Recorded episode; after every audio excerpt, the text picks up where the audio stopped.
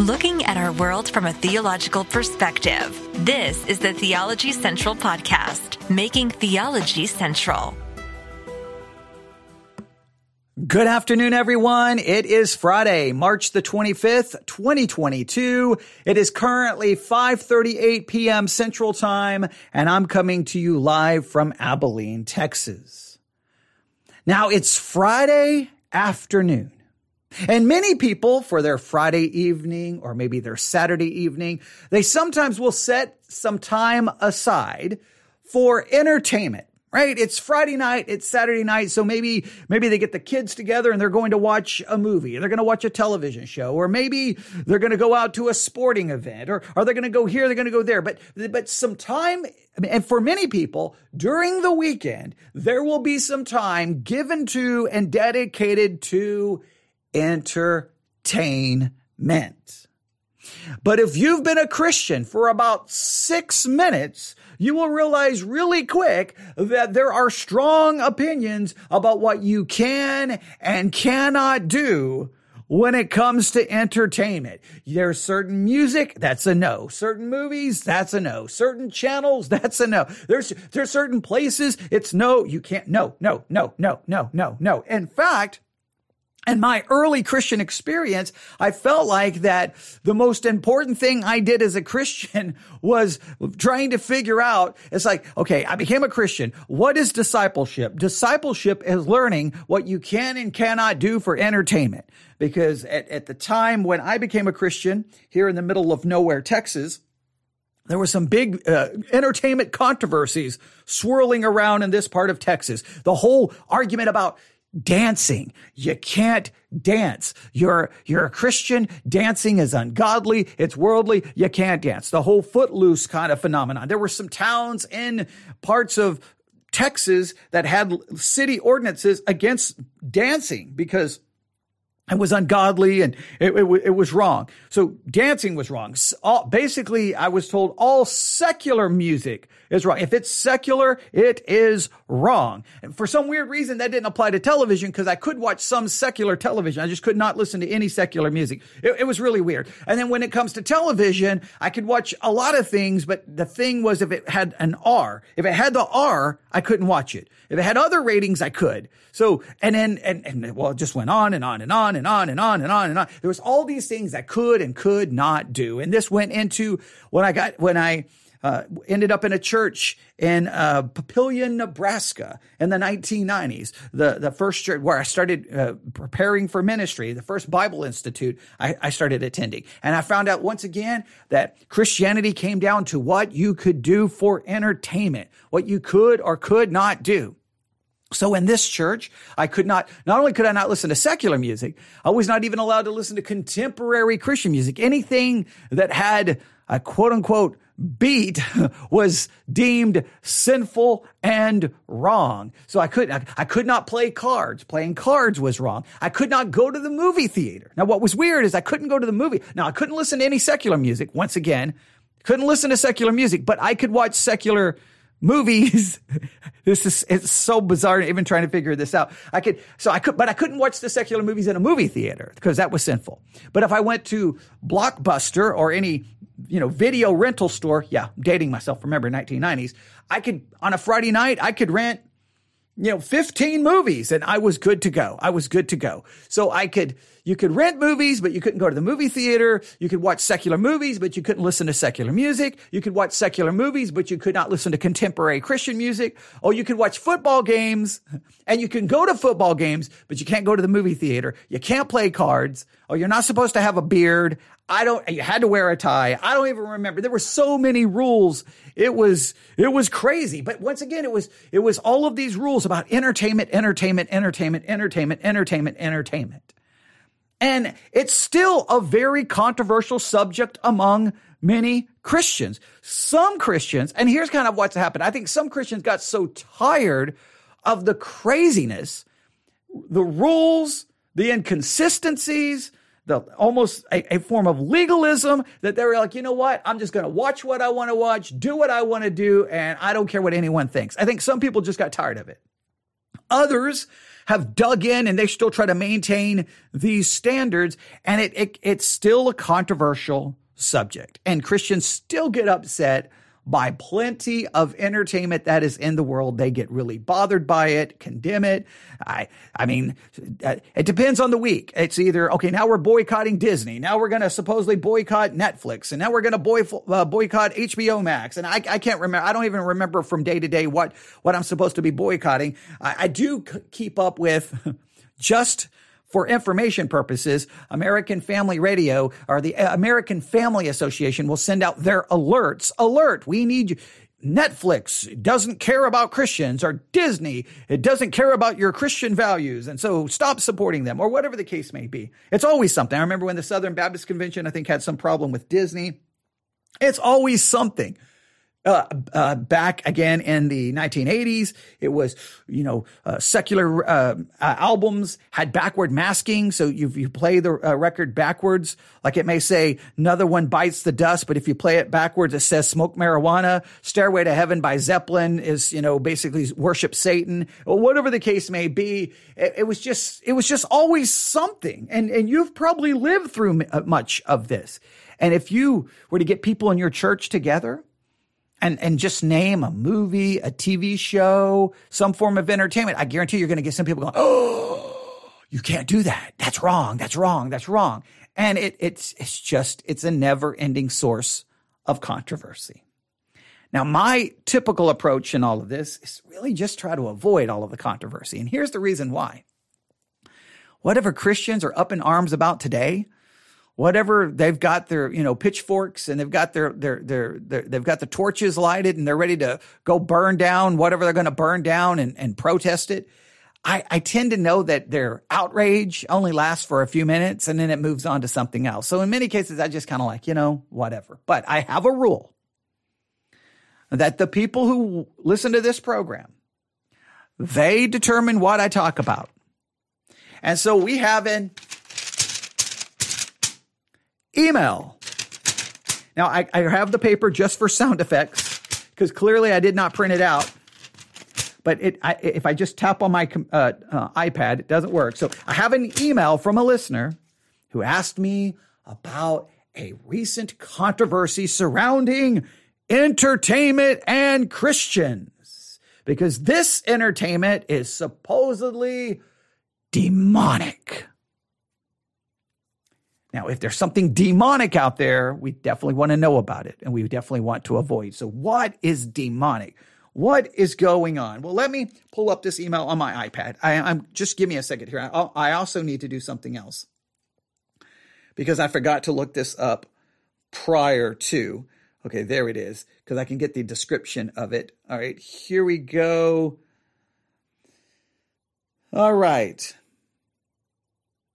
Okay, I think that will work. I think that's a good enough description when we need to read it. All right, so here is the email. This was sent on March the 23rd at 9:23 a.m. And I do and I do mean this in all since uh, I'm being sincere here. I do apologize to the person who emailed me.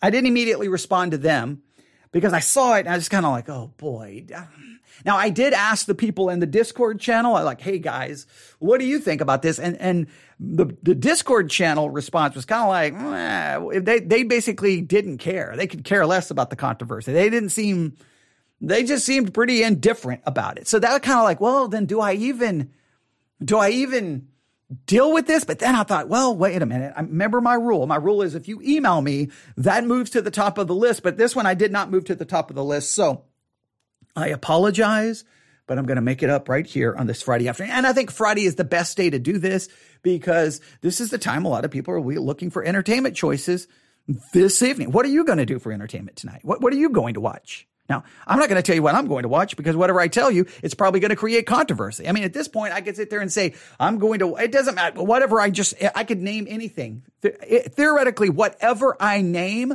I'm going to get an email going, how dare you? You claim to be a Christian and you watch that. You don't do that. And if I name anything I'm going to listen to, how dare you? It, it, like literally, I mean, it, it doesn't matter what it is. Well, no, I'm sorry. I take that back. There's one thing that I can tell you I'm going to watch, which I would get praise for, and somehow I would be almost re- given the position of Pope if I, and, and this one bothers me to no end, if I say I'm going to watch The Lord of the Rings or read The Lord of the Rings, then supposedly I've reached spirituality. It's just the one form of entertainment that it seems 99%. There's always some, but there's about 95% of Christians will act like you've just reached, you know, godliness and you're basically you're reading inspired scripture. Or i could say the chronicles of narnia. So if it's cs lewis or tolkien then i'm okay. And everything else is, is suspect and evil. If i oh, well, i won't even i won't. Yeah. It's just really weird. So you almost have to go hey christians what am i allowed to watch? Because if i don't watch what you watch then i'm i'm of satan. So here we go. Let's let's get to the email. All right. So sound effects again. Now set the paper down and go pick up the iPad. See, the iPad really ruins this. All right, here we go. It says, Hi. It's been quite a while since I've seen you discuss the Christian world's response to a particular film. Film. So I was wondering if you if you've come across the response in regards to the recent Disney Pixar film Turning Red. Turning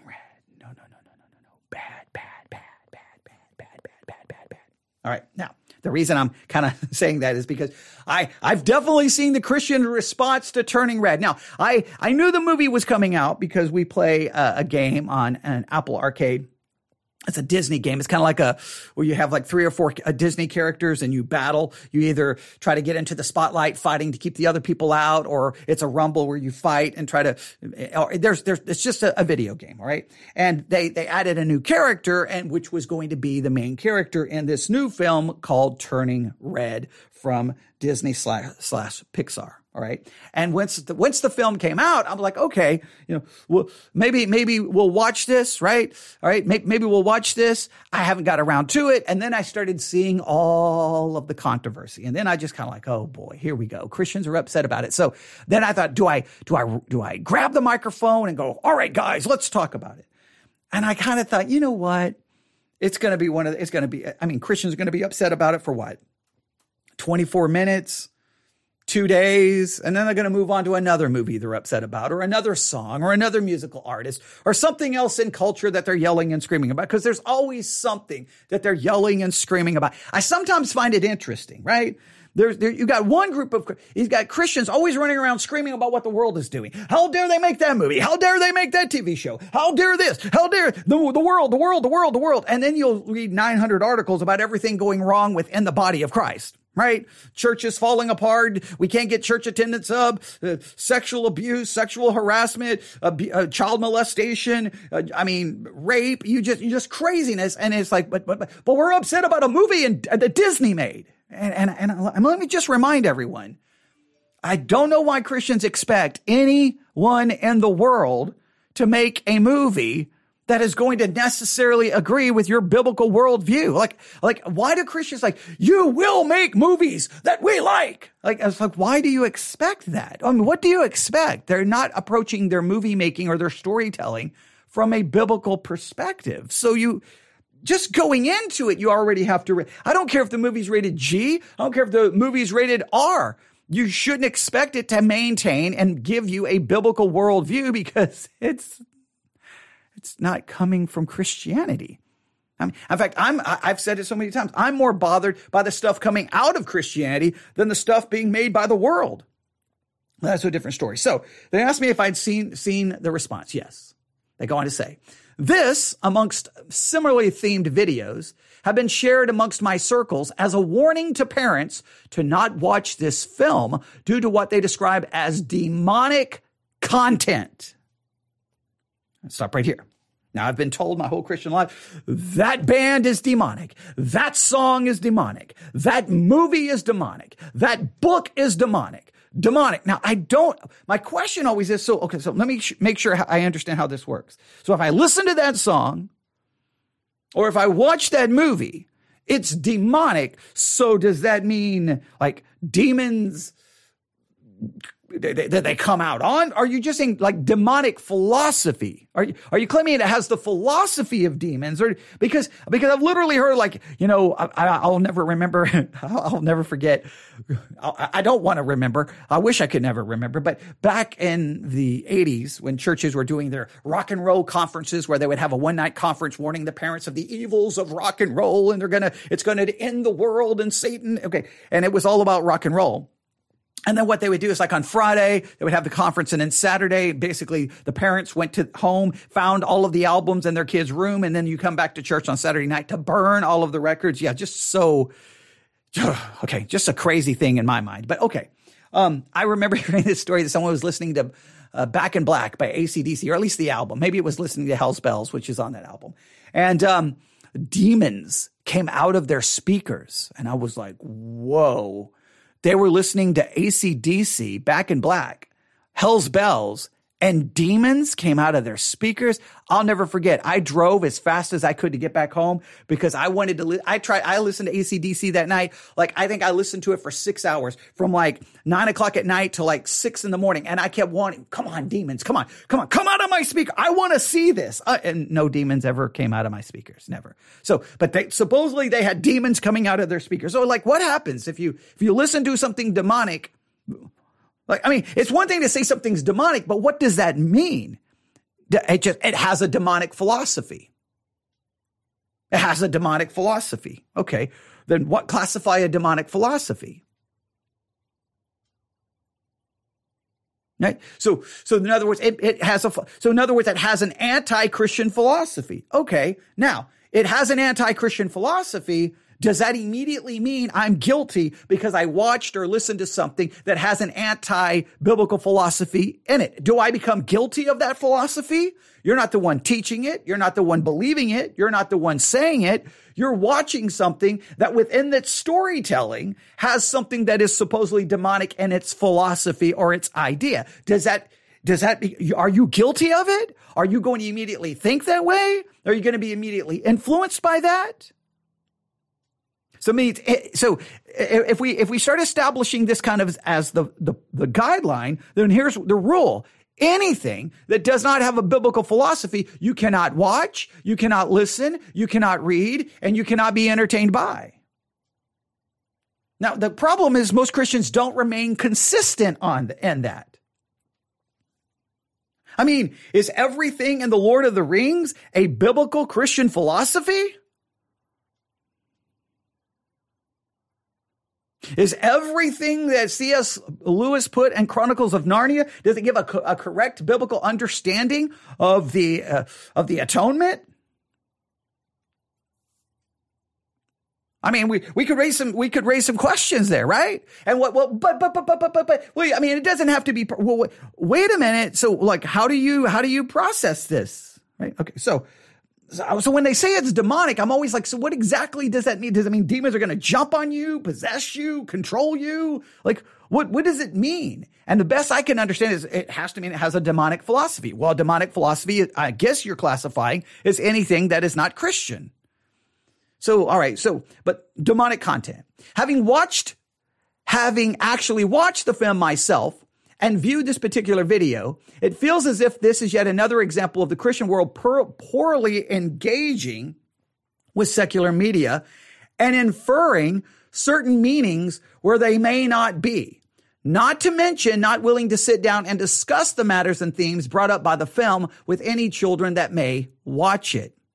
Additionally, is the lament that secular studios are willing to create and cater to all cultures except for Christians, which I thought was kind of a given since those secular stu- studios aren't, well, Christian.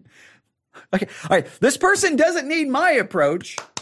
This pers- person literally is, is dealing with everything I have. And they said, I hope, hoping to see your thoughts on this matter. And they put a link to YouTube video about this subject. So we're going to review this YouTube video. Before we do so, I have here in my hands that have never been stained by nicotine. Okay. Not that that really matters, but that's an old Rush Limbaugh thing. Okay, that to say. Never mind. All right, a, a cultural, a pop cultural reference. All right, here we go. I wrote in my journal six things. Now, I'm not going to be able to take each one of these six things apart and break these down. Maybe at some point, I'll, maybe if there's a demand or a need for people, for me to expound on these, I'll be more than willing to, willing to turn the microphone on again. But I wrote down Christian and the arts or Christianity and the arts. When it comes to Christianity and the arts, and when I say the arts, music, film, painting, poetry, music, movies, TV shows, basically anything from that. We'll call it the arts, or you can call it the world of entertainment. I don't think, I, I, think in many cases, when it comes to Christians, they're never really discipled, I think, in any meaningful way in how to ha- deal with this subject. But I wrote down some of my principles. Not all of you are going to agree with them, but that's okay. Here we go. Number one. I think this is important. I think this is a principle that we can never forget, no matter what we're looking at. Depravity inside versus corruption from the outside. Many Christians seem to forget whenever these discussions arise about music, movies, they always seem to focus on the corruption that is outside. And the thing, it almost is taught like this. Avoid that corruption. Don't li- don't hear no evil, see no evil, speak no evil, be no evil right? Don't hear it, don't see it, you won't speak it, you won't be it. Like don't hear it, don't listen to it, or, or yeah, don't listen to it, don't see it, don't watch it, don't speak it, and you won't be it. And I understand in some ways what they're trying to say, but they always forget a very important principle. Depravity already resides within us. The human heart is desperately wicked and deceitful above all things. Even our good works are nothing but filthy rags before a holy God. We are depraved inside. We are conceived and brought forth in sin. We, listen, we are not sinners because we sin. We are sinners because we are sinners. We do not become sinners by sinning, we are sinners from birth. We always have this thing that almost like there's an it that we're innocent and then we become sinners when we're exposed to sin. No, we're we are sinners. The sin is inside of us. The sin is inside of us. Again, I'm going to use a pop culture reference.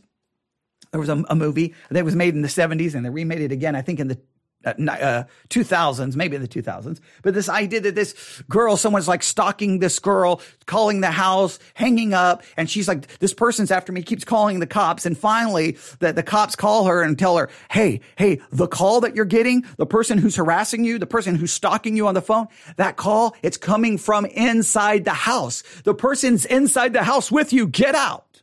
Well, in a roundabout way, the call is coming inside. It's inside of you. The depravity and the corruption is inside of you. And sometimes Christians have a philosophy that no, the corruption is outside. So let me just remind you, this is very important. And I say this all the time and it bothers some Christians, but let's just make sure we, we, we realize this. Cain killed Abel before Elvis Presley, before the Beatles, before Glenn Miller and the big band era, before Beethoven, before any of that, he eh, Cain killed Abel before video games, before MTV, before rap, before any other forms of rock and roll, EDM, you name indie rock, you name the genre. Okay, we go through all the different genres. Before any of those music arrived, before any novels arrived, Cain killed his brother because the corruption was inside Cain. The corruption was inside of him because of the fall had occurred. Once the fall had occurred, everyone is born a sinner. This is such a vital concept. Now, I know Matthew 15, 11. I think it's Matthew 15, 11. It's, it's not perfect on this subject because I know it's referring to food, but there's a principle here, okay? I understand the context here, but I think it's Matthew 15, 11. All right. Um, Yeah, Matthew 15, 11. Not that which goeth into the mouth defileth a man, but that which cometh out of the mouth, this defileth a man. The defilement is inside of us. It's not what we eat. The defilement is inside of us. Now, I know it's talking about food and being ceremonially clean and it's got the Jewish context and I, and the Jewish law. I understand that. But the concept still remains. It's not what comes into me that defiles me. The defilement's already inside of me. So we always have to start there. All right. Number two, this is very important. So number one, we just need always, our philosophy has to be the, the depravity inside versus the corruption from outside. We're always worried about the corruption outside and all, we always seem to overlook the depravity that is inside. You can get rid, you can, you can cancel Disney, cancel Pixar, cancel Netflix, cancel HBO Max, cancel everything. Go live in a monastery without any electricity. This, you're still going to have the sin inside of you. And just go through the Genesis. We have homosexuality before the LGBTQ movement. We have, we have homosexuality before disco. Right, we, we, we have homosexuality all over the place in the, I mean, uh, not all over the place in the Bible, but I'm saying it's mentioned in the Bible before any of those other, before all of those other things are mentioned. We have rape. We have incest. We have drunkenness. I mean, we have idolatry. It's all just, all just, it's all pouring out of human beings. And they don't have all of this horrible world that we think corrupts everyone. You can remove all of that and you still would have a corrupt world. We have to start. I'm not, listen, I'm not making any excuse for any of the corruption outside. I just think we have to start with a focus on the corruption inside. Next. This is very important. Avoid the hurt, avoid anything that is hurtful to your Christian life. If you believe it's hurtful to your Christian life, you really believe that if you watch a movie that it's going to hurt you, if you really believe listening to a song is going to hurt you spiritually and you truly believe that, well, then you avoid it. But what we have a tendency to do is we say, well, if it, if it hurts me, well, then everyone else is sinful if they do it. And we get mad if other people don't have the same opinion.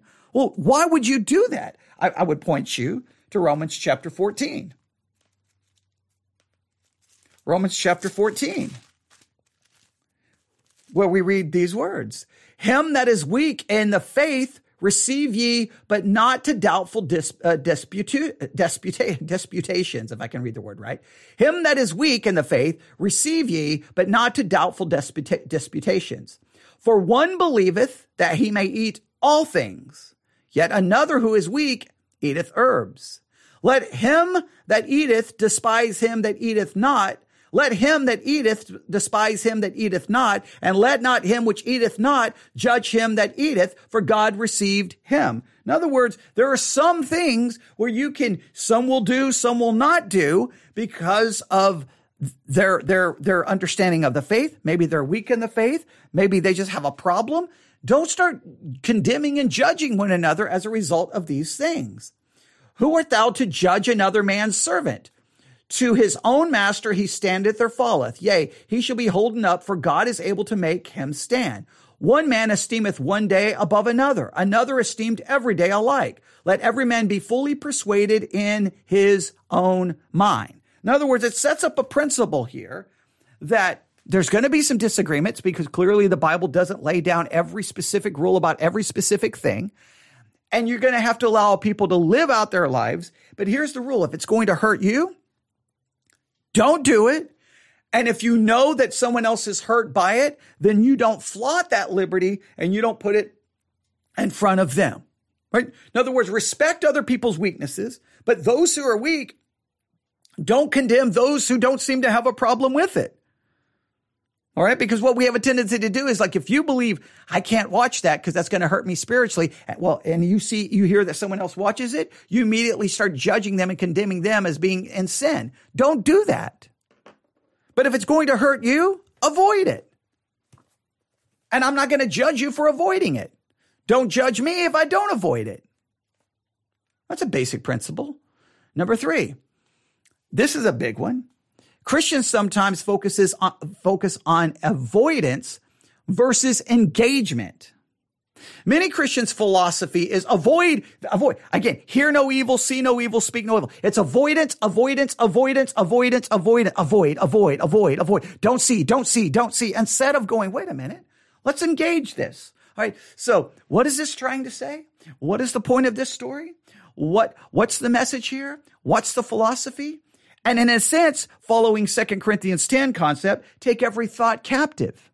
Take the thought captive analyze it, and either accept it or reject it. I mean, I hope you're not watching movies or listen, watching secular movies or secular anything to gain great spiritual insight or spiritual truth. You're watching it for entertainment. By all means, you should analyze what it's about. But we, we've lost that idea. It's never engage. It's always just avoid. It's usually avoid and condemn. What about engaging it? What about engaging it? What about talking about? What about training, especially from a parental standpoint? How about training your kids how to engage those things that may not have a Christian worldview? So, because at some point, listen, I know you think that you can make them avoid it and you can ban, you can, you can ground, but sooner or later, they're, they're going to find ways around you and they're going to watch it and they're going to see it. Do they have the, the, the skills to stop and go, well, man, I don't know if I agree with what that's saying that they can actually interpret it, they can actually understand it? Are you really developing a, a, a, young adult who can handle that which is contrary to their faith? And in many cases, your, your young people you're protecting may not even be a part of the faith. They may not even truly believe. They may not even care about Christianity. Well, now you're just trying to keep a lost person from from things but they're they're already depraved. They're already a sinner. So I mean, we've got to teach engagement. We've got to teach and get how to process it. How do they, how do they interpret it? Can, can they process what they're reading? You get some Christian young people, in many cases, who are homeschooled, and you're like, okay, so let's read this. All right, now, all right, so who's the main character? What's the story arc? What's the message? And they can't even begin to even process anything. They have no critical thinking skills. They're just like, oh, bad, can't watch it. Bad, can't watch it. Bad, can't watch it. Bad. They can't process anything. Some people want to avoid it instead of engaging. Number four. So number one, uh, depravity inside versus corruption from the outside. Number two, avoid if it's har- harmful to you. Avoid if it's harmful to you and don't judge others who it may not be harmful to. Number three, avoidance, avoidance versus engagement. Number four, this is a question I want everyone to ask. Are you guilty of a sin if you watch, read, or hear about that sin. In other words, are you guilty of the sin? In other words, if you read the story of David committing adultery and murder, are you guilty of that murder and adultery because you read a story about it? If you watch a movie and it has murder in it, are you guilty of murder? If you watch a movie and it has bad things in it, are you guilty? Now, listen, this is one area where this becomes problematic, obviously, is if you watch a movie that creates lust, well, you know, then if you're lusting, now you've committed a sin. But it's just like, it's weird. Like certain things you can't watch because see, that's sinful. But there'll be other things you're like, but that movie just has, that person just murdered three people to get revenge. That's not right. Well, but, but, but yeah, but it didn't have any cuss words, but it still has an unbiblical my idea right? Uh, well, the show is is good, yeah, but the main character lies throughout the whole show, yeah, but it didn't have any cuss words and it's not rated R. It's really weird how Christians just it's like. So if you watch some things, you're immediately guilty because it's got bad things in it. But there's other things you can watch that may not have a Christian worldview, but you're not guilty. So what is it? Are you guilty or not guilty? If you watch something that has an unbiblical philosophy or unbiblical or ungodly things in it, are you guilty of it? And I don't think we're guilty of watching it. I don't think we're guilty of seeing it or hearing it. Now, if it begins to impact the way we think and feel, yeah, then, but that's, we're going to become guilty of our actions and our thoughts. So, so are we guilty of it? Number five, consistency. Sometimes Christians forget consistency in this. It's I'll, give you an example. Pastor's kid. I have to pick him up for New Year's uh, New Year's Eve service. We're getting there early. The pastor needs me to pick up his son because I think I can't remember how it was working. I think we're getting there later, early. I can't remember. I had to pick up the pastor's son, He gets in the car and he's all ticked off. He's mad. He's furious. And his first words is, my dad is a stinking hypocrite. And I'm like, whoa, okay, I don't want to be involved in this controversy, right? Pastor's kid. And, and I'm like, okay, so what's going on? And here's what was going on. In his family, they could own all of the Rocky movies. So they own the Rock, they could watch the Rocky movies whenever they want. Now, Rocky one, Rocky has, uh, they clearly hint at it. He has a physical relationship with yo Adrian before they're married. So you're already in, in, in part in, in the first movie, you have premarital sex, even, though it's not explicit. it's implied and it's not condemned. So is that right? Is that wrong? Okay. But so he, he they, they have all the Rocky movies. I think it's Rocky three that has the, the famous song Eye, Eye of the Tiger by Survivor. All right. So they can hear the song in the movie. The, the kid was like, man, this, I like this soundtrack. So he bought the soundtrack and they they were already way late in watching these movies because uh, I think Eye of the Tiger came out what in the 80s. So they were already way late discovering these movies, but he liked this. He wanted the soundtrack. So he bought the album. Father found the album, destroyed it, and said that it was sinful and wrong for him to have the album. Now, now here, try to understand this. You can have the movie, but you can't have the album. Does that make any sense? Does that make any sense at all. That, that's the most ridiculous thing I've ever heard. And I, we would notice it that, that many of the teenage girls in the church would watch diff, different movies, maybe by Disney, and they would have these secular songs in it, maybe in the closing credits or wherever. These songs were super popular, maybe on secular radio. They couldn't listen to the song on secular radio. They couldn't buy the album. But guess what? When the movie credits would run, they would all be sitting there singing every single word. And that was somehow okay, but they couldn't buy the album because that was wrong. What, what kind of insanity is that? Same thing will happen.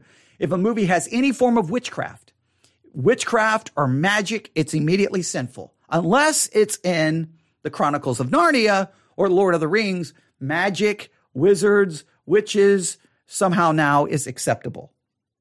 Complete inconsistency. It's just bizarre how, how there's no consistency in it. And again, maybe because they're so used to just avoiding instead of engaging. And then the, a number six thing that happens is what do we really want? Like, what do Christians want? I think we think that we want the world to give us the movies we want. Why we, we, why do we think the world is going to be out there trying to make movie to please you? And just think about it. Even when Christians make a movie, Christians then fight over it. A, Christian makes a movie like, well, I don't think that's really biblical. And I disagree with that theology. As soon as a movie is made by a Christian, there's going to be Christians condemning them. Christians can't even agree on Christian movies. Go like, no, they shouldn't have done that. That's too much violence. They shouldn't have done this. That was sinful. That was, and that wasn't doctrinal. That wasn't theological. That wasn't, and then they start judging the movie and ripping it apart. What do Christians actually want? I, I, don't I don't really know what they want. They condemn Christian movies, they condemn non-Christian movies. They, I think every individual Christian thinks that the world should just be out there giving them the entertainment specifically made for them, fitting their specific theology and their specific doctrine. And that is the most arrogant and conceited thing I've ever heard of in my life. So there are some of my principles. Now, we've got to hurry because we got to review this particular audio clip. This comes from YouTube. A pastor talking about the movie Turning Red. Now, just so that you know, the movie Turning Red, have it right here, is a movie that was released on February the 21st, 2022. All right. Uh, Turning Red. And here's the official trailer. We could play it. I was going to play it. It's distributed by Pixar, Walt Disney Pictures. All right. Basically, uh, the movie is about a 13 year old girl who is torn between being her mother's obedient daughter and the chaos of her youth. As if that were not enough, when she gets too excited, she turns into a big red panda. Now, clearly, the movie is about coming of age. The, the, the, the whole change that you start going through as you reach 13 years of age, 14 years of age, and that, that struggle of, of parents and, and your own personal identity and friends and the camp. This story has been told a million different ways, but for some reason, the way they tell it in this particular case has ignited the wrath of Christians. We've got to take this down, at least according to some. Let's see what this video. I have not watched the video in advance because I never do that because I don't like to rehearse my responses.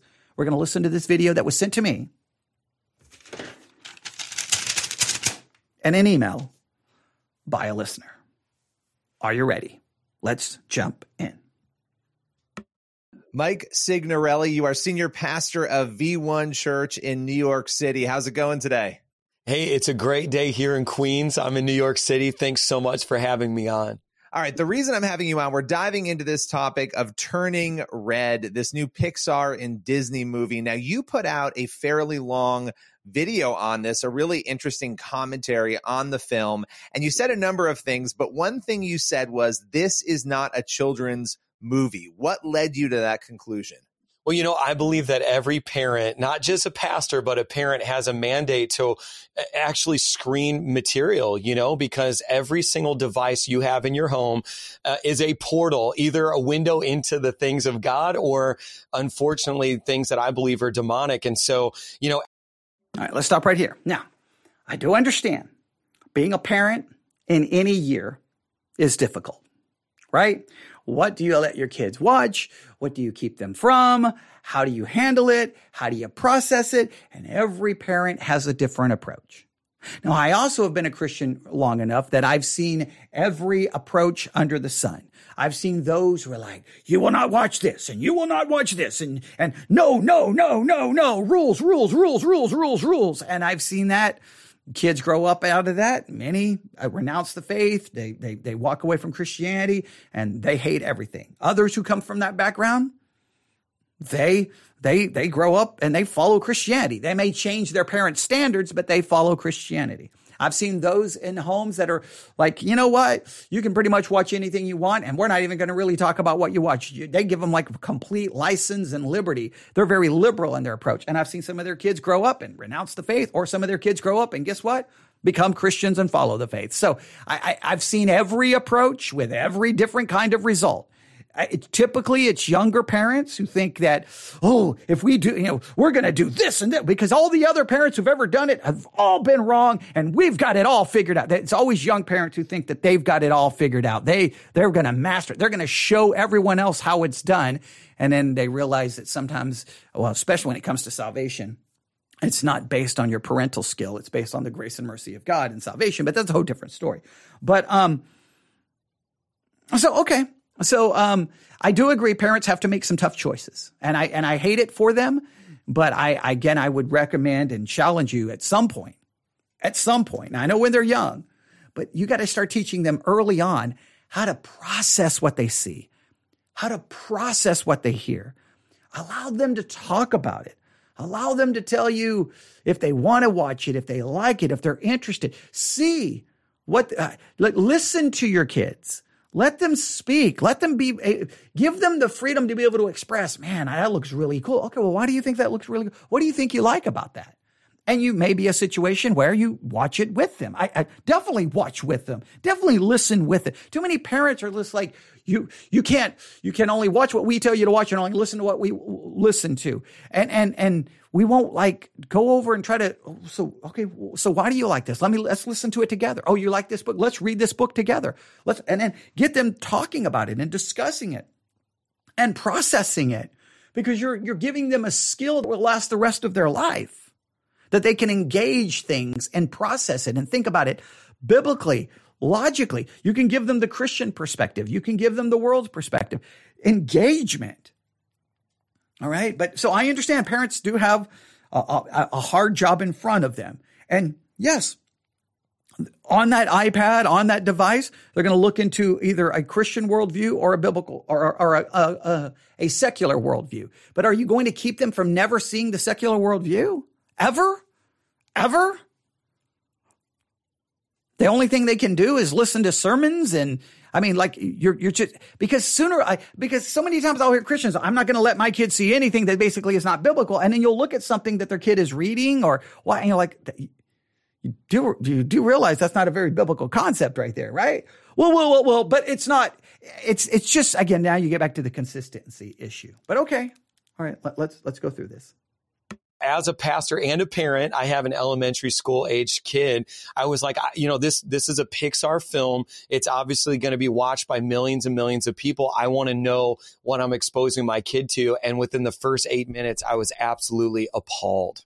So, so let's talk about those first eight minutes. What, and by the way, okay, eight minutes, appalled. So he's using, he's using strong language, right? He's, he is appalled by what he saw in a Disney Pixar film in the first eight minutes. Now, let's find out what was so appalling, what was so shocking, what was so horrible in the first eight minutes of the movie Turning Red, which is available. I think you can watch it now. I think it's on, uh, what is it? On, uh, Oh, Disney Plus. Disney Plus. Yeah, it's a Disney film. Okay.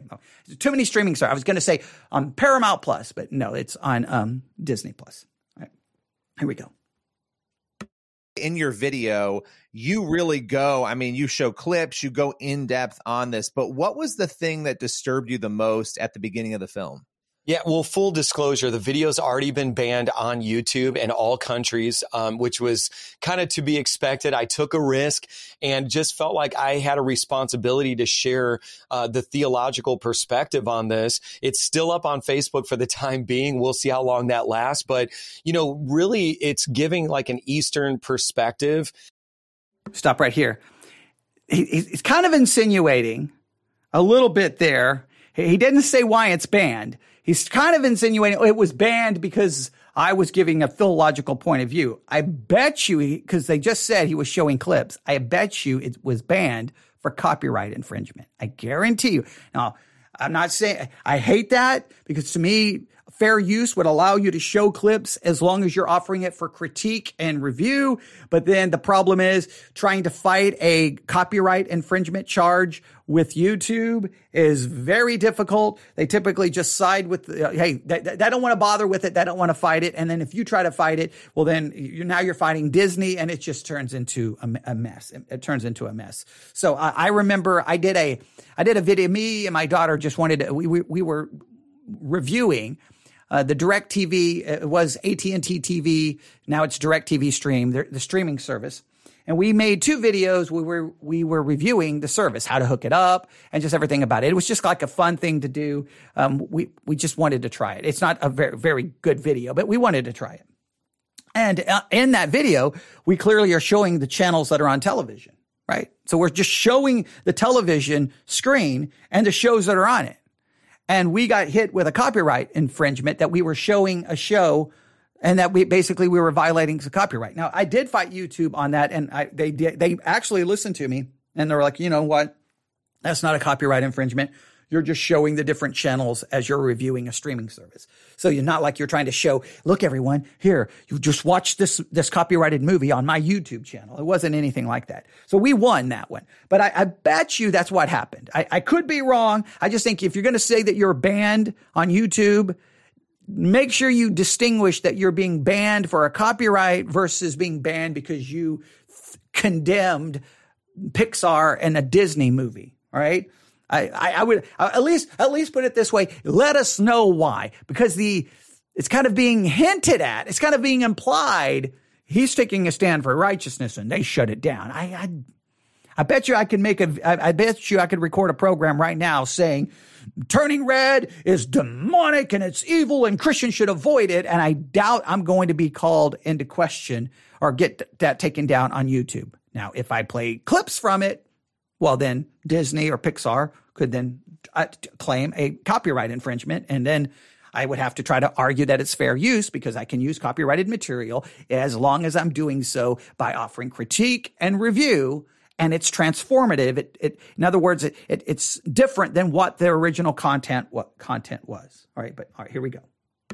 And, and so the problem though I have is that number one, it's a coming of age piece. And so it's essentially about a girl experiencing, you know, her monthly cycle. And then as a result of that, there's all this spiritual connection to, you know, ancestral communication, which is communication with the dead. We know in Hebrews chapter 9, verse 27, it's appointed once to live and then to die, and we face judgment. And it's strictly forbidden in the Christian context to communicate with the dead. And so even within the first eight minutes, you have chanting, communication with ancestors, and immediately a red flag should start to go off. But unfortunately, there's millions of parents who are Christians and they'll, they'll not even know that their kid's watching it in the other room, let alone even have the red flag to say, do I want my kid to be exposed to this as a gateway into maybe future adult, uh, you know, interactions Okay, so let's stop here. A couple of things. So he's throwing a lot of things that are in the movie.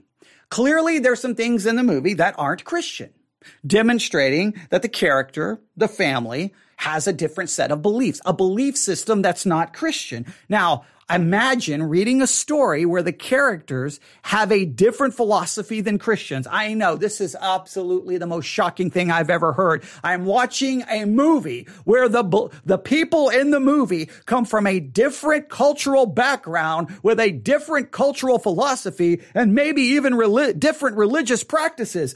Perish the thought, ladies and gentlemen, do not watch. We should never watch or hear anything where people come from a different background or have a different perspective perspective. Or you have to let your kids know this system of belief is different than our system of belief, and we believe our system of belief is correct because of the Bible, and this one would be false. Like, you know what I'm saying? Now, he did mention the, the, the girl's monthly cycle. I've heard a lot of people talk about this, that, that, that it could be representing this. I'm going to try to close this. Um, here we go. Here's uh, a news article in regards to this. Pixar's Turning Red caught some parents off guard, but the film isn't the problem. Pixar's latest film has some parents turning red, upset or embarrassed that the an animated coming of age film makes references to periods.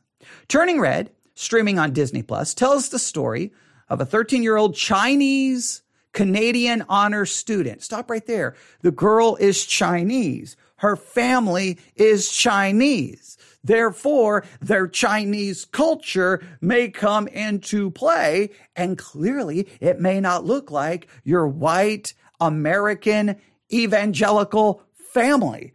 I know, shocking, right? Okay, I, I, am being a little bit sarcastic because sometimes it's just like I think Christians will like, it will show what we want, and it's like it, it, it, you do get that's that was always the beauty I had in either movies or reading is I was constantly being exposed to different perspectives, different backgrounds, different ideas. Not not that doesn't mean all ideas are equal or all ideas are right, but it's just like at some point, yeah, just now you can be like, well, I don't want my kid to be exposed to that. Well, at some point, they're going to be exposed to the different ideas, are they not? At some point. Now, what age you want them, okay. But all right, so so it's a 13 year old Chinese Canadian honor student with adorably dorky confidence. That all changes when, uh, when the young girl marks her womanhood by poofing into a giant eight foot red panda whenever she gets excited, angry, or over emotional. A metaphor for adolescence and puberty. So this is a metaphor for adolescence and puberty, right? In other words, the changing into the eight foot red panda is a metaphor. Now that's that's that's good to teach your kids on how to interpret a metaphor. Right? That that would be a good. While the film shows these changes aren't okay, while the film shows these changes aren't something to demonize, some parents found issue with the topic being brought into a children's movie. I would not feel comfortable allowing our oldest daughter, seven, to watch this movie because she wouldn't understand what is happening to the girl. Definitely not appropriate for a seven year old who is truly not, uh, who has truly no concept of puberty or what that even means when uh, posted on Facebook. All right. That, okay. You, I mean, every parent's got to decide when the kids should understand these puberty, what's going to happen in puberty, when, when they when they should be notified of this, and how you're going to instruct them on this. We watched all the way to the part where the mom brings in ibuprofen and pads. I'm absolutely mortified. Luckily, my child was clueless. It's safe to say that I've learned my lesson about reading movie reviews before I let my boys watch another shared. While parents, we, well, while parents may be caught off guard, by, uh, by curious kids asking questions about puberty or periods after seeing the film, experts say the real issue is not talking about periods at all, as well as the social stigma. Dr. Robin R. Miller, interim chief of adolescent medicine and pediatric and adolescent uh, gynecology at uh, Nemours Children's Hospital in Delaware, deals with periods every day. I don't think that periods are talked about on a consistent basis in households. And I think that oftentimes people are just aren't aware, she says. It's nice to give them the tools they need to really deal with things. Now, so the movie does obviously give some insinuation to this. Now it's it's it's it's a it's not a sinful horrible thing. Menstruation is not something that But I can understand it could raise some questions and you have to like, oh, okay, what do I do here? Now I do, I do agree that sometimes, whenever, put it this way, whenever you watch anything, right? Whenever you watch anything, okay? I, in fact, you could be, you could take your kid. Now I know you're going to say this is ridiculous, but it really could happen. You could take your kid to your Christmas to your church when if your church does does one of those little Christmas plays where they show um, you know Mary you know who's pregnant who's going to have baby Jesus.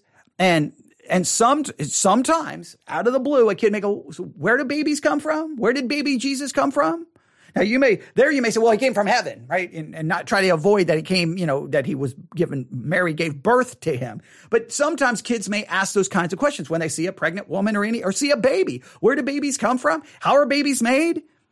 That can be an uncomfortable question, but it's dealing with a real thing. Now, maybe you would like to be able to control the narrative and be able to be in charge, but it, look, kids could see anything in a commercial or anywhere. And yes, it can make you uncomfortable. It can make you uncomfortable. And I understand that you have to decide when and what. But I, I, again, that that's just something that makes you uncomfortable. Maybe you wish you were prepared for, but that could happen literally watching anything. It's amazing. Dep- it depends on your kid. You've you've always got the one kid who like just kind of is oblivious. They just kind of watch and like, oh, that's a cool part, and like they don't care. And you've always got the other kid who's like the very inquisitive one, going, wait, wait a minute. So what is that? Okay, I don't under what, what? And they start asking a million questions, and all of a sudden you're like, oh boy, okay, what? Okay, oh boy, how do we answer this? That there's nothing demonic or sinful about that. That's just that the storytellers decided to include the. It's a movie about a 13 year old girl basically dealing with puberty. Well, what are some issues that arise during puberty? Like, I mean, just just the synopsis should give you enough idea. Well, this is dealing with a girl going through puberty.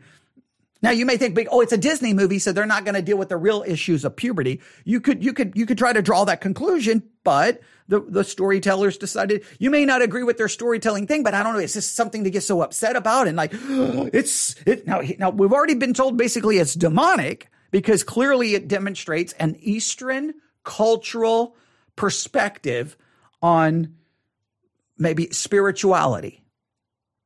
Okay, well, because it's a Chinese family, right? All right, let, us continue. Beliefs uh, with something that the Christian faith condemns.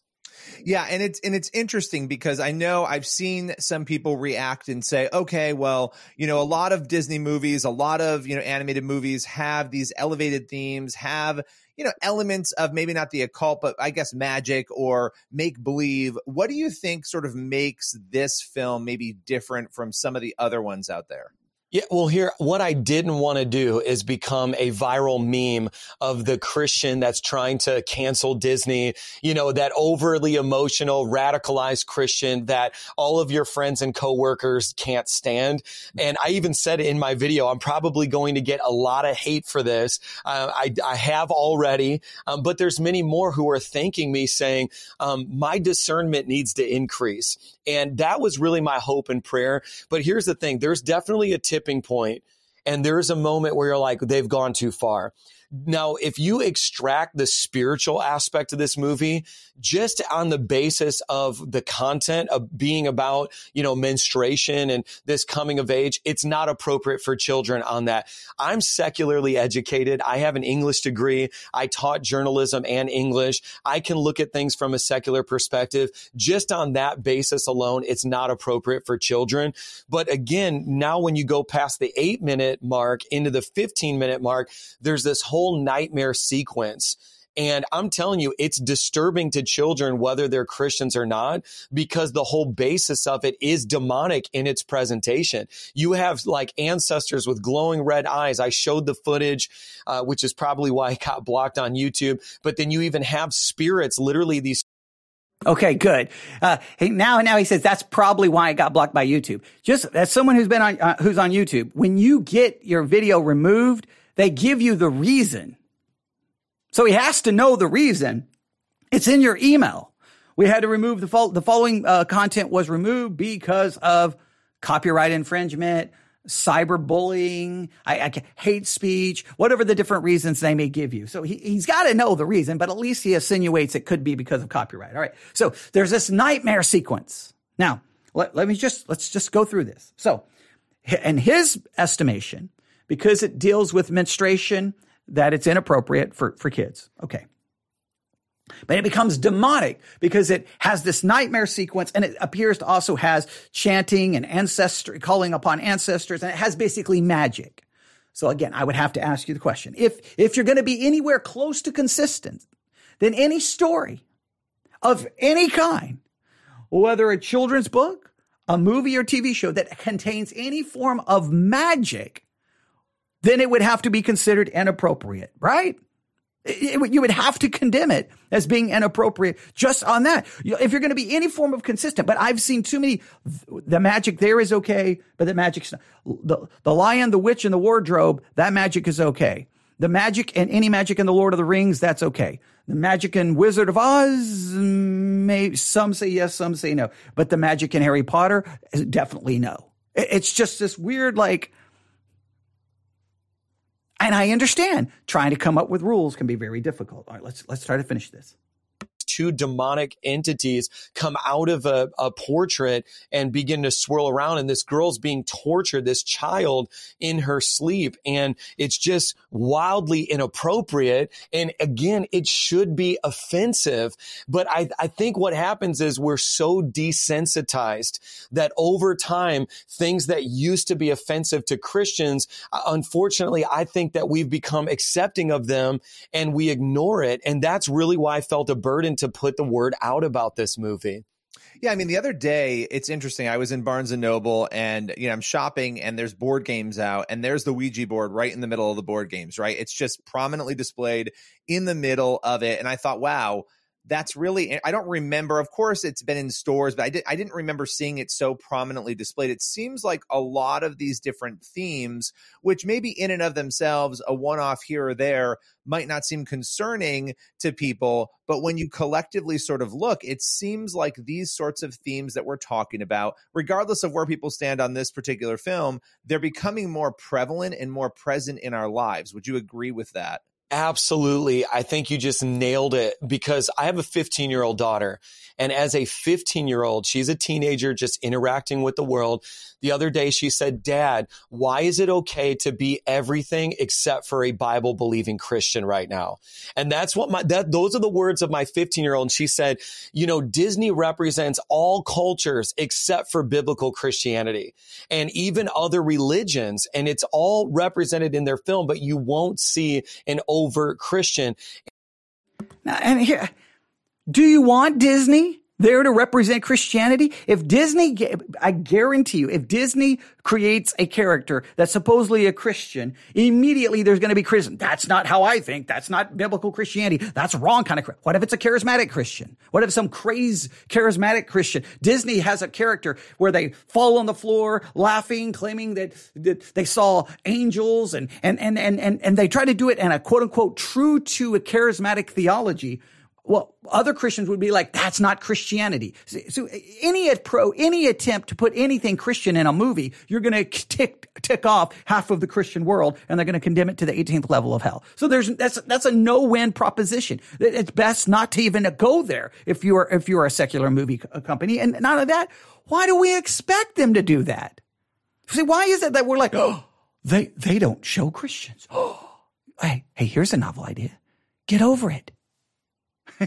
because it's not it's it's not the church. Don't expect it and she's picking up on the bias. The other thing is one of the lead contributors to Teen Vogue is a practicing open witch. And she actually has an article, it was released two years ago now, about the practical magic behind teenage menstruation blood. And so you see these themes um, and the connection to the occult, to witchcraft. And again, my, my daughter can read Teen Vogue magazine. She's not going to read scripture, but she can have an entire article about about witchcraft connected to menstruation. And I'm not saying this for shock value. It's just me simply telling parents this is what your kids are being exposed to, whether you realize it or not. And when you look at Exodus chapter 22, verse 18, Leviticus chapter 20, verse 6, you have a very strict like ban and prohibition on sorcery, witchcraft, and God did not change. Like the new covenant did not eliminate, you know, that, that restriction, that banning of operating and being exposed to these things. Okay. So all witch, all sorcery, all of that has to be condemned. So you cannot watch any movie that contains that. Now, my thing is, if I see a movie where those things appear in a story, how do I become guilty of it? Those texts condemns the practice of. I'm not practicing it. Yeah, okay. Someone just said, yeah, I don't know why people expect Disney movies to be theologically sound. Yeah, they, are not going to be. But the thing is, is, is you're not guilty of the witchcraft. You're watching a movie where witchcraft is contained in the story. That, that's not the same thing. And if you're going to carry that out, then you can't, anything that contains magic of any kind must be condemned. I don't care if it's the Lord of the Rings. I don't care if it's Chronicles of Narnia. I don't care what it is. It's everything. It's the Wizard of Oz. It's Snow White. It's every, it's everything. It is every single thing. You can't pick and choose which, when magic is acceptable and when it's not acceptable. The fact that we think it's acceptable in some storytelling, but not in other storytelling means then we don't believe that prohibition against magic is a prohibition against ever having it in a story. That's just, it's like we're all over the place with this. Now, now, yeah, if you, you would have to deal with it if, if a show demonstrates some kind of magic or, or something, you, you, you may have, again, depending on how old the kid is, you may have to deal with it. You may have to explain what that is versus what, what you believe. But okay. All right. We'll, we'll, we'll I want to finish this up because we're, we're already over an hour, but I don't want to do a part two here. So let's go. And when I think about the nation of Israel, you know, ancient Israel had bordering countries and nations that were involved in witchcraft and sorcery.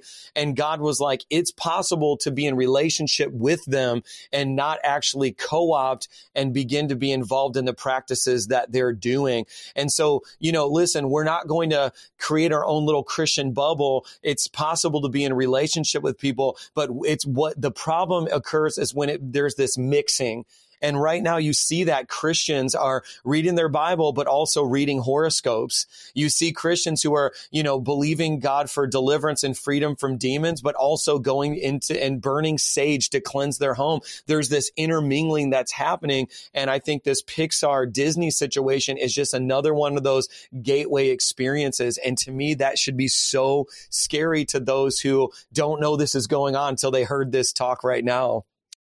Okay, so now, now, now you're going from watching to practicing. Now, if someone's practicing or doing, then we can condemn that. But so turning red is a gateway, it's like a gateway drug.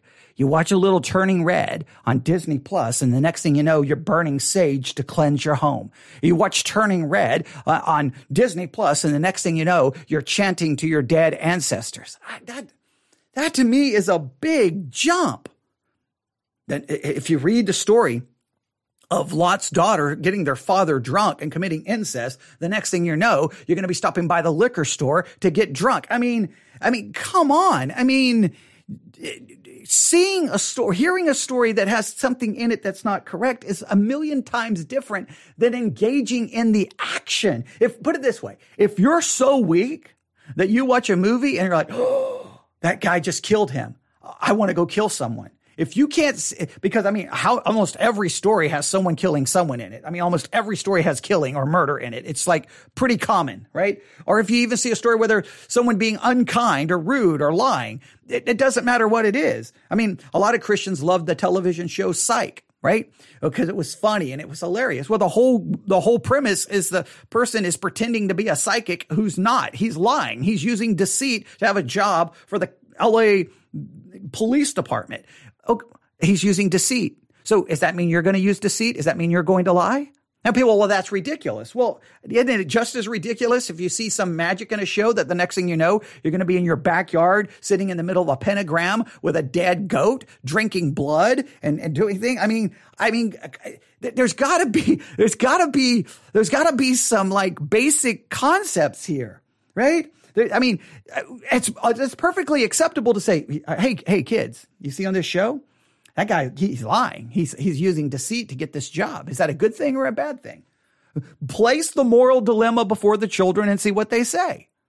If they're watching a show, if this this person just killed someone, is that is that appropriate? Is that is that right? Is that wrong? You get them to engage in it.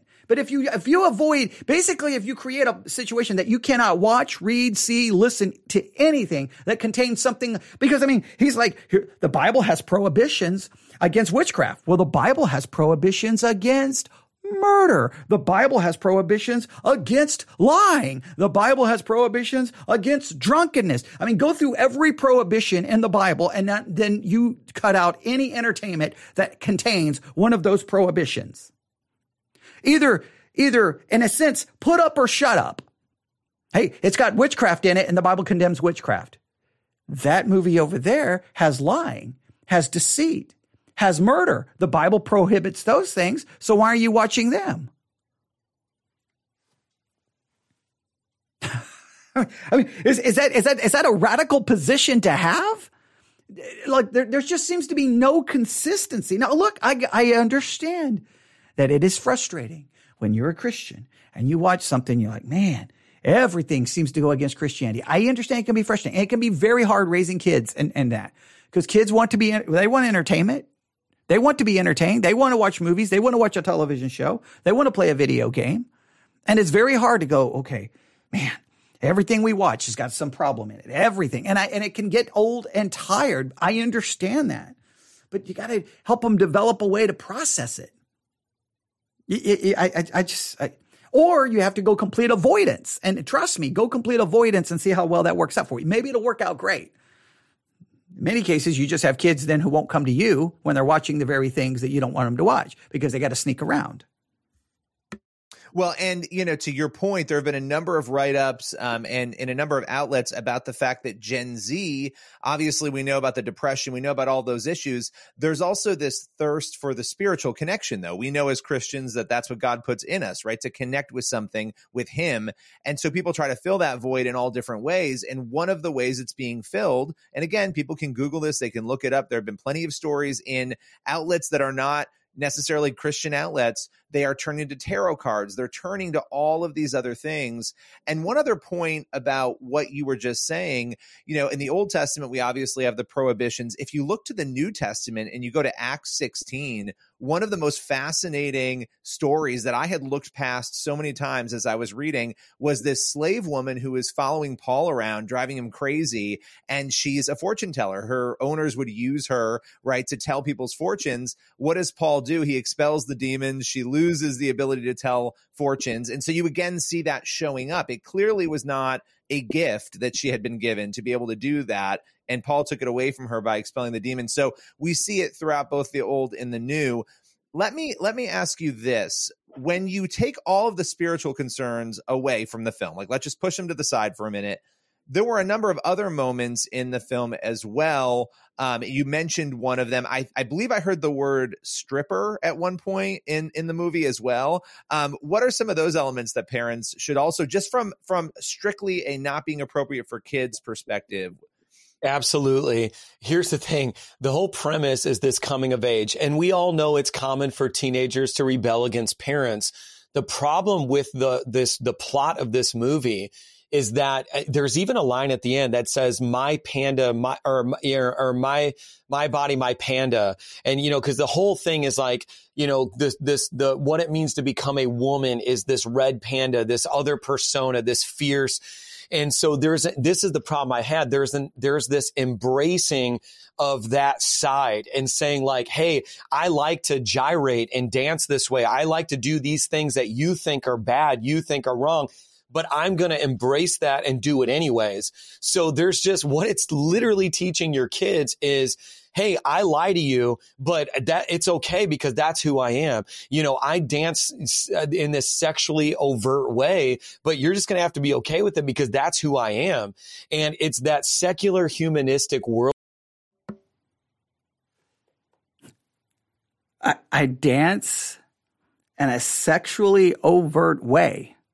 Does the panda dance in a sexually overt way? Like when you watch Turning Red, and the panda and you see the panda dancing, do you go, oh, that's sexually overt? Like, I'm a little perplexed here.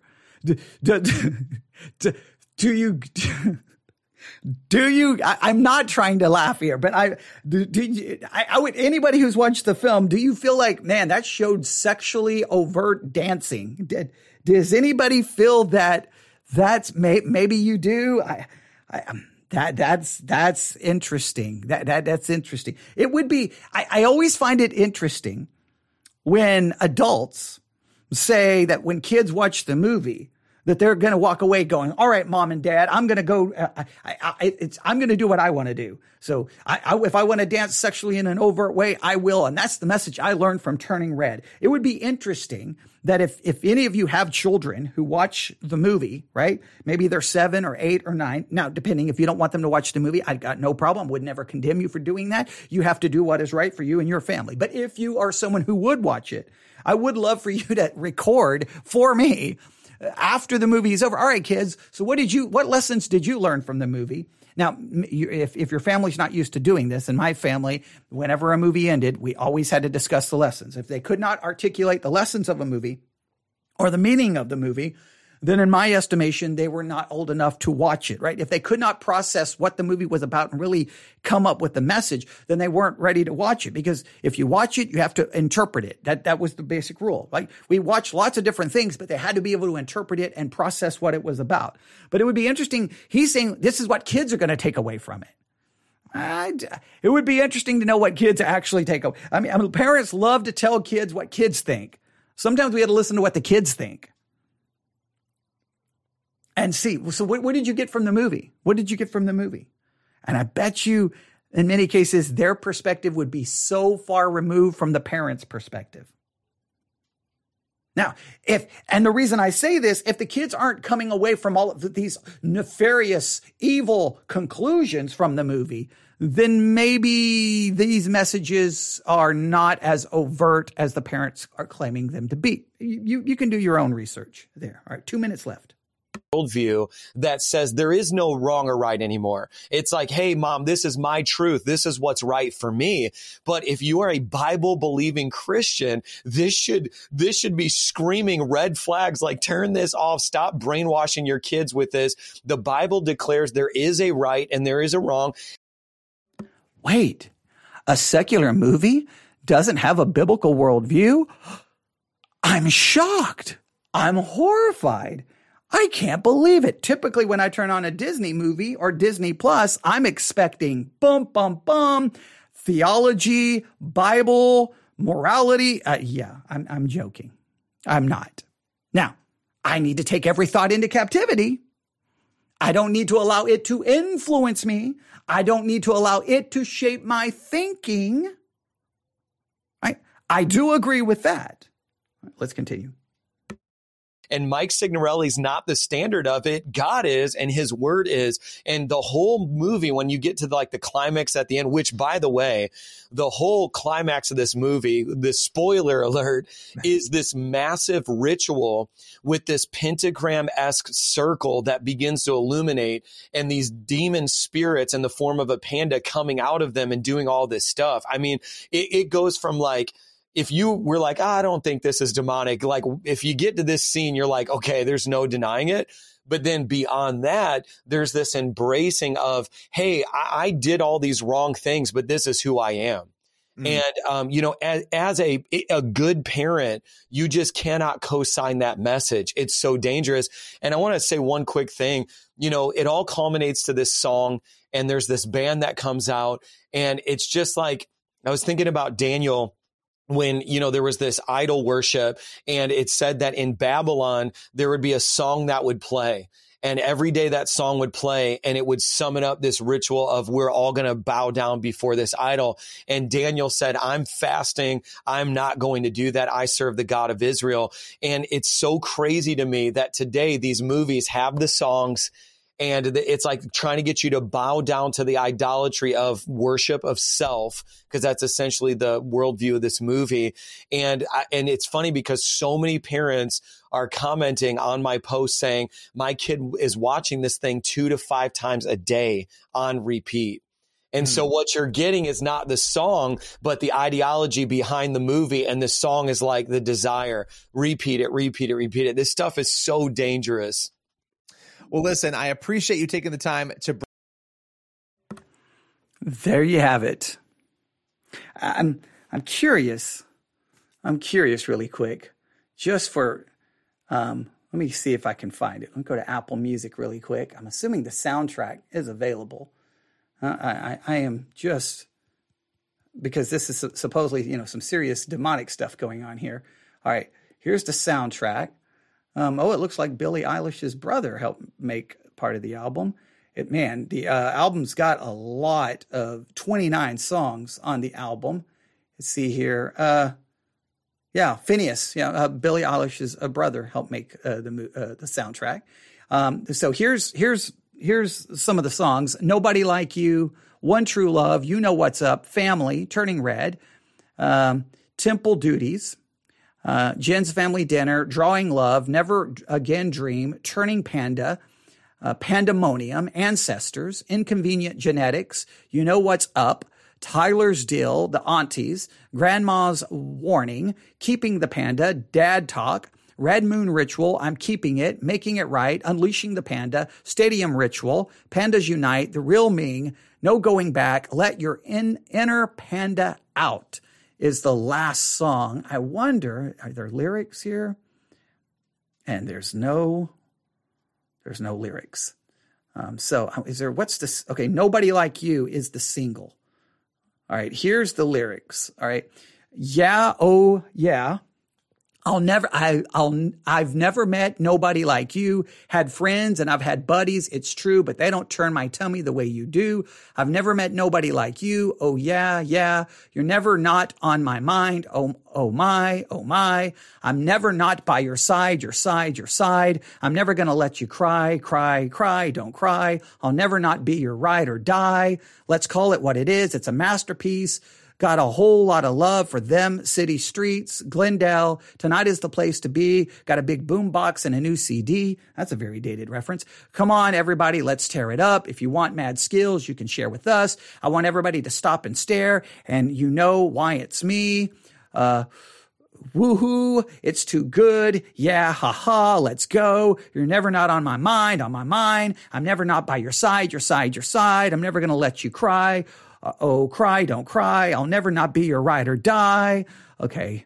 Okay. We can go on and on and on. Okay. Uh, well, yeah, this sounds like maybe, um, oh, Billie Eilish and, uh, Finneas are the ones who wrote the song. So it's kind of like a slash kind of love song, maybe like, you know, when you're 13, 14, 15, getting that first crush, maybe that's what's going on there. I don't know, but I, I bet you I, there you have it. You you can draw your own conclusions there. I, I here's the thing. If you If it if you feel it's going to hurt you spiritually, don't watch it. You, you have a parent, you've got to make the best decision for you and your family. But just be careful not to go condemn another family who may have a different perspective. And whatever your perspective is, teach your kids in some capacity. It is, it's absolutely, I, I will absolutely die by this rule. Teach them how to process what they watch, how to interpret it, how to understand the meaning, the message. Teach them to talk about it. Like, what did you get from that movie? What did you think about that? What did you like about this character? You, when, you remember when this character did that? So what do you think about it? Because in every show, there's moral dilemmas set up. How are they processing the moral dilemma in the show? Are they determining if they think that's right or that's wrong? Not just, not just them going, show bad, had bad word, show bad, it's not Bible. No, no, processing it, thinking about it, having a meaningful conversation about it. Not like, now you're going to sit down and you're going to listen to me as I tell you everything that was wrong in the movie. No, no, no, no. It's like asking questions. So what did you think? So what did you like? Oh, who was your favorite character? What was your favorite part? So what do you think the movie was trying to say? Well, what, what lessons did you learn from the movie? And just get him talking about it and just see how they're processing it. See, teaching them that ability, that to me is essential, no matter what your view is on what they can or cannot watch. If you don't want someone to watch this, that's perfectly okay. Just be careful to give some people some freedom and liberty that maybe take a slightly different approach. Are there things I'm not saying the movie is godly? I'm not saying the movie is giving a Christian worldview, and I wouldn't expect it to because it's not a Christian movie. All right, we'll stop there. You can email me, newsif at yahoo.com, newsif at yahoo.com. That's newsif at yahoo.com. All right, those in the Discord channel, please just blow up the Discord channel with all of your disagreements. All right, everyone have a great night. God bless.